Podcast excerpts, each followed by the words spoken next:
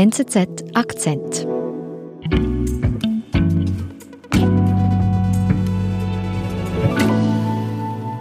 Stefanie, angenommen, auf dem einen Tablett liegt der Impfstoff mit 70 Prozent Wirksamkeit, auf dem anderen einer mit 95 Prozent. Ähm, für mich ist klar, ich nehme den mit 95.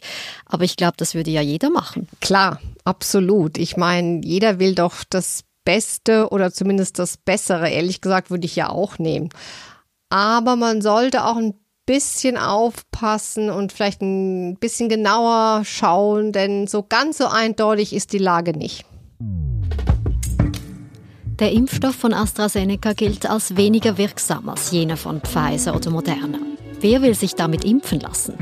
Und wird das angekratzte Image zum Problem im Kampf gegen die Pandemie?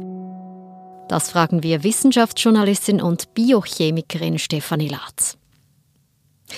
Gut, Stefanie, wir sprechen über AstraZeneca. Der Impfstoff hat ein bisschen einen schlechten Ruf. In der Schweiz ist er noch gar nicht zugelassen. In Rest von Europa aber wird er verimpft. Wie wird denn dieser Impfstoff von den Menschen da aufgenommen? Ja, das stimmt. Es gibt Leute, die sind sehr skeptisch. Manche sagen schon, uh, das wird ein Ladenhüter, den will ja niemand der wirkt ja nicht. Und offensichtlich ist das jetzt nicht nur so eine Laienmeinung. Es gibt das Beispiel aus einem Spital in Wien. Welcher Impfstoff darf es bitte schon sein? BioNTech, Pfizer oder doch AstraZeneca? Ärztinnen und Ärzte. Da haben die Ärzte beschlossen, okay, sie selber, Ärzte und Ärztinnen, bekommen die Vakzine von BioNTech Pfizer, also einen mRNA-Impfstoff der in den Studien eine sehr gute Wirksamkeit von 95 Prozent gezeigt hat. Und das Pflegepersonal, Schwester, Krankenpfleger, die können dann den Astra nehmen. Eine Sonderlösung für Wiener Ärzte. Kritik kommt jedenfalls von der Patientenanwaltschaft. Das ist natürlich schon ein etwas krasser Fall. Jetzt wird AstraZeneca ja auch schon in Deutschland geimpft.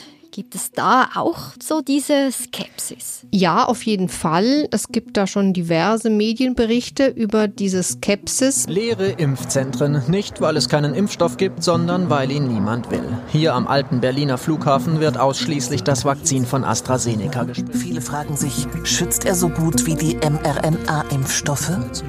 Und prompt gilt AstraZeneca als Mittel zweiter Wahl. Man muss dazu sagen, die Europäische Zulassungsbehörde EMA hat gesagt, wir lassen den Impfstoff zu, auch für Ältere, sagen aber, wir haben keine Daten für Ältere. Das hat dann dazu geführt, dass nationale Impfkommissionen in Deutschland oder in Italien und auch in einigen anderen EU-Ländern gesagt haben, wir machen mal Zulassung nur bis 64 und nicht für Senioren. Und das heißt, er steht derzeit Ärzten, Pflegepersonal, Leuten im Rettungsdienst, aber auch jüngeren Menschen mit Vorerkrankungen zur Verfügung. Das heißt, Ältere bekommen ihn gar nicht. Und in der Schweiz ist der AstraZeneca-Impfstoff derzeit noch gar nicht zugelassen. Das heißt, er ist auch nicht erhältlich. Genau. Ähm, also ich habe auch schon gehört, dass AstraZeneca für ältere Menschen nicht so wirksam sein soll. Stimmt denn das? Ja, das ist, glaube ich, viel Gerücht und wenig Fakten, weil es gibt einfach keine Daten. So ist es zum Beispiel in England zugelassen für alle.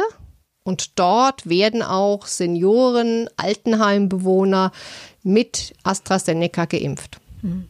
Wer entscheidet denn dort, wenn jetzt in, zum Beispiel in England alle Impfstoffe an alle Menschen verimpft werden dürfen? Wie wird da priorisiert? Wer bekommt dann AstraZeneca? Zufall. Das ist einfach so, jetzt mal etwas platt formuliert. Am Montag gibt es Astra, am Dienstag gibt es BioNTech Pfizer und am Mittwoch sagen wir Moderna. Das heißt, der Impfstoff, der gerade da ist, der wird in dem Spital oder im Altenheim oder im Impfzentrum in Großbritannien geimpft. Das kann dann dazu führen, dass die Familie im Nachbarort, die Oma einen anderen Impfstoff bekommt als der eigene Opa oder dass die befreundete Krankenschwester, die in unterschiedlichen Spitälern arbeiten, unterschiedliche Impfstoffe haben. Hm. Stefanie, lass uns kurz über diese Wirksamkeit sprechen. Ähm, welche Studien haben denn tatsächlich auch zu diesem schlechten Ruf geführt?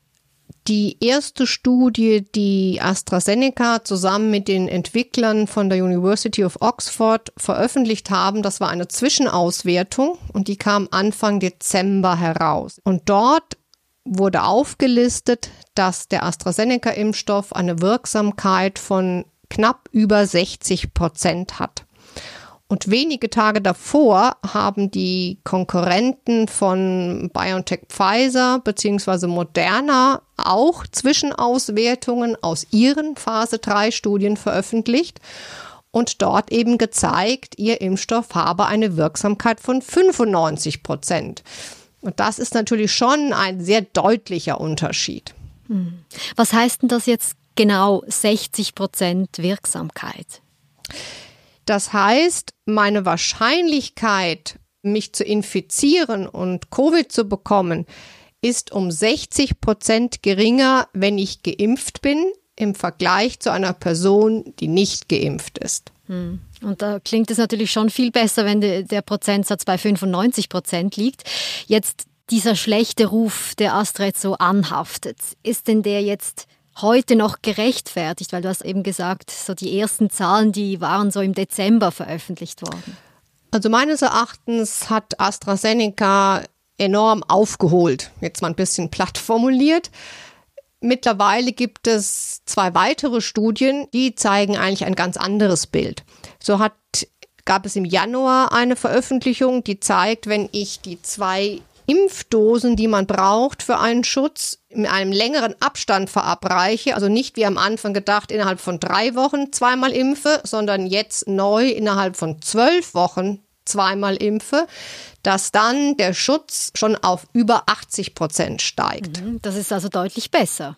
Das ist deutlich besser und dann gab es jetzt diese Woche eine Veröffentlichung, die zeigt, dass der Astra-Impfstoff zu 100 Prozent vor einer schweren Erkrankung schützt. Das heißt, ich bekomme noch Schnupfen, vielleicht leichtes Fieber, also so eine Erkältung, wie wir sie alle kennen, aber ich bekomme nicht diese dramatischen Probleme, dass ich beatmet werden muss. Aber das ist ja sehr gut, weil genau das wollen wir hauptsächlich. Ja, absolut. Und ich muss auch ehrlich sagen, ich war Anfang Dezember selber noch skeptisch gegenüber dem AstraZeneca. Also wenn man mich da gefragt hätte, würde, nimmst du den, hätte ich auch gesagt, hm, ich bin jetzt keine Risikogruppe, passt schon, ja, übergewichtig bin ich auch nicht. Also ich kann auch noch ein halbes Jahr warten. Ich lebe eh nur im Homeoffice, alles gut. Und jetzt mit diesen neuen Daten würde ich sofort sagen, hier ist mein Arm. Hm. Bitte rein. Glaubst du, ist das jetzt der Wendepunkt für Astra? Also kann man sich jetzt vom Image-Schaden erholen oder bleibt dieser schlechte Ruf haften? Gute Frage. Also ich denke, bis so ein etwas ramponierter Ruf wieder völlig gekittet ist, das dauert eine Weile, nicht nur im Impfstoffbusiness.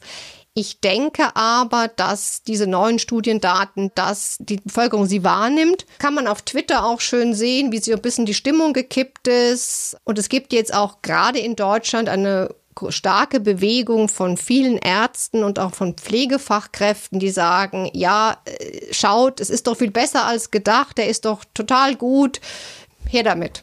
Hm. Vielleicht auch die Frage, wie viel Zeit haben wir, bis, bis mehr Menschen AstraZeneca vertrauen? Das Problem ist halt, sowohl die Impfstoffforschung als auch die biomedizinische Forschung generell, die braucht halt einfach mehr Zeit, als wir alle in einer Pandemie das gerne hätten. Und das, was jetzt mit Astra passiert ist, das ist in der Impfstoffforschung, aber auch generell in der biomedizinischen Forschung eigentlich ganz normal. Man fängt an, etwas zu entwickeln, man testet das aus, man hat Zwischenergebnisse, die Dosierung muss geändert werden, statt drei Wochen zwölf Wochen Abstand. Das ist eigentlich das, wofür medizinische Studien da sind. Jetzt haben wir aber nicht die Zeit und wir wollen eigentlich die Ergebnisse in fünf Wochen haben, dass wir vielleicht ein bisschen vergessen, dass auch mal ein kleiner Irrtum oder ein kleiner Nebenweg sein muss in der Forschung. Und dass das kein Rufproblem und kein Wirksamkeitsproblem ist, sondern normales Trial and Error. Wir sind gleich zurück. Zuerst habe ich nur zugehört. Dann habe ich gelesen. Später habe ich gelesen und dann erst reingehört. Und dabei immer guten Journalismus erlebt. Mit der NZZ habe ich mehr von der Welt. Und du? Jetzt dein Probeabo abschließen auf nzz.ch/akzentabo. Journalismus. Punkt. NZZ.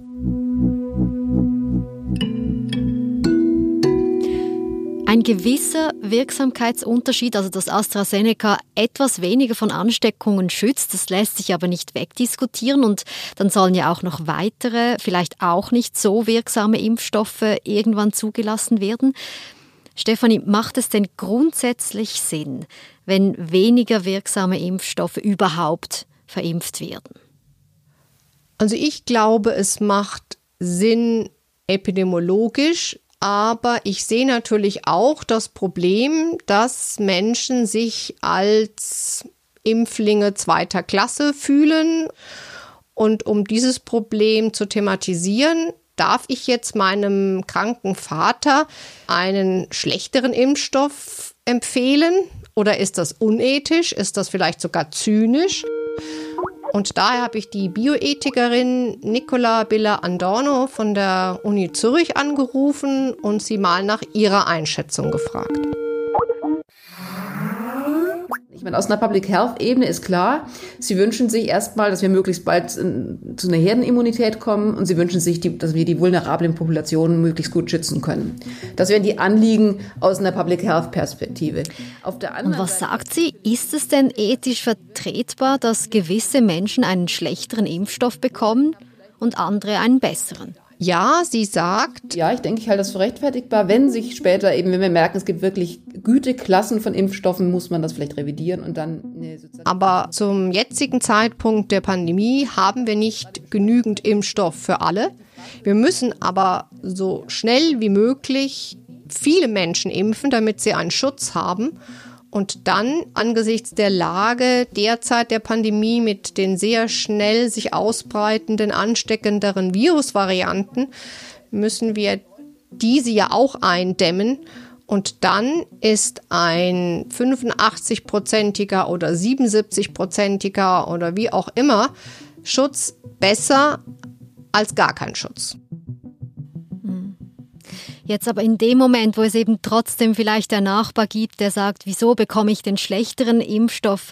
Was sagt da die Ethikerin? Was muss man da beachten, dass es eben nicht zu diesem, zu diesem äh, Ärger vielleicht auch in, oder Unverständnis in der Gesellschaft kommt?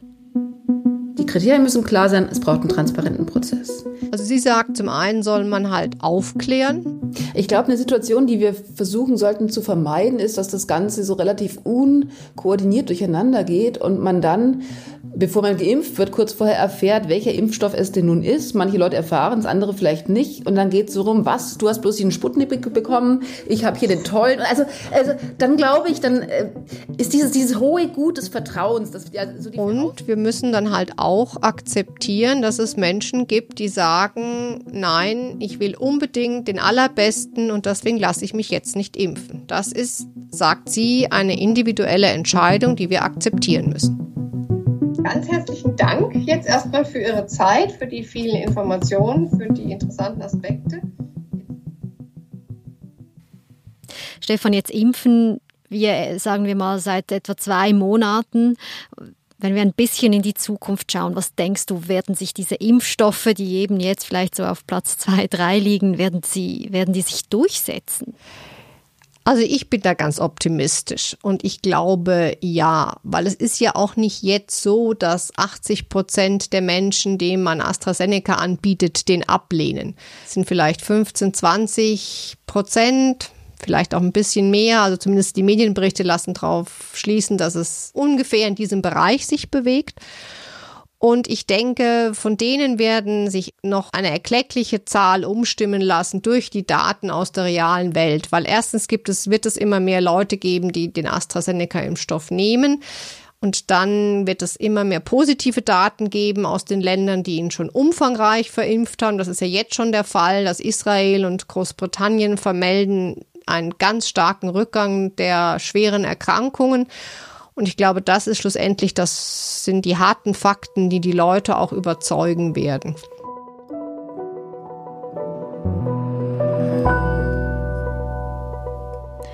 Stefanie, welchen Impfstoff nimmst du in den nächsten Wochen? Also ich hoffe, dass ich bald mal ein Angebot bekomme und dann nehme ich den, der gerade da ist, weil aufgrund der, Stu der aktuellen Studiendaten vertraue ich allen und ich möchte jetzt auch wieder ein freieres Leben führen, als immer nur Lockdown haben. Ja, das wollen wir alle. Vielen Dank, Stephanie, und liebe Grüße nach München. Danke euch. Tschüss. Das war unser Akzent. Produzenten dieses Podcasts sind Olga Scheer und Benedikt Hoffer. Ich bin Nadine Landert. Bis bald.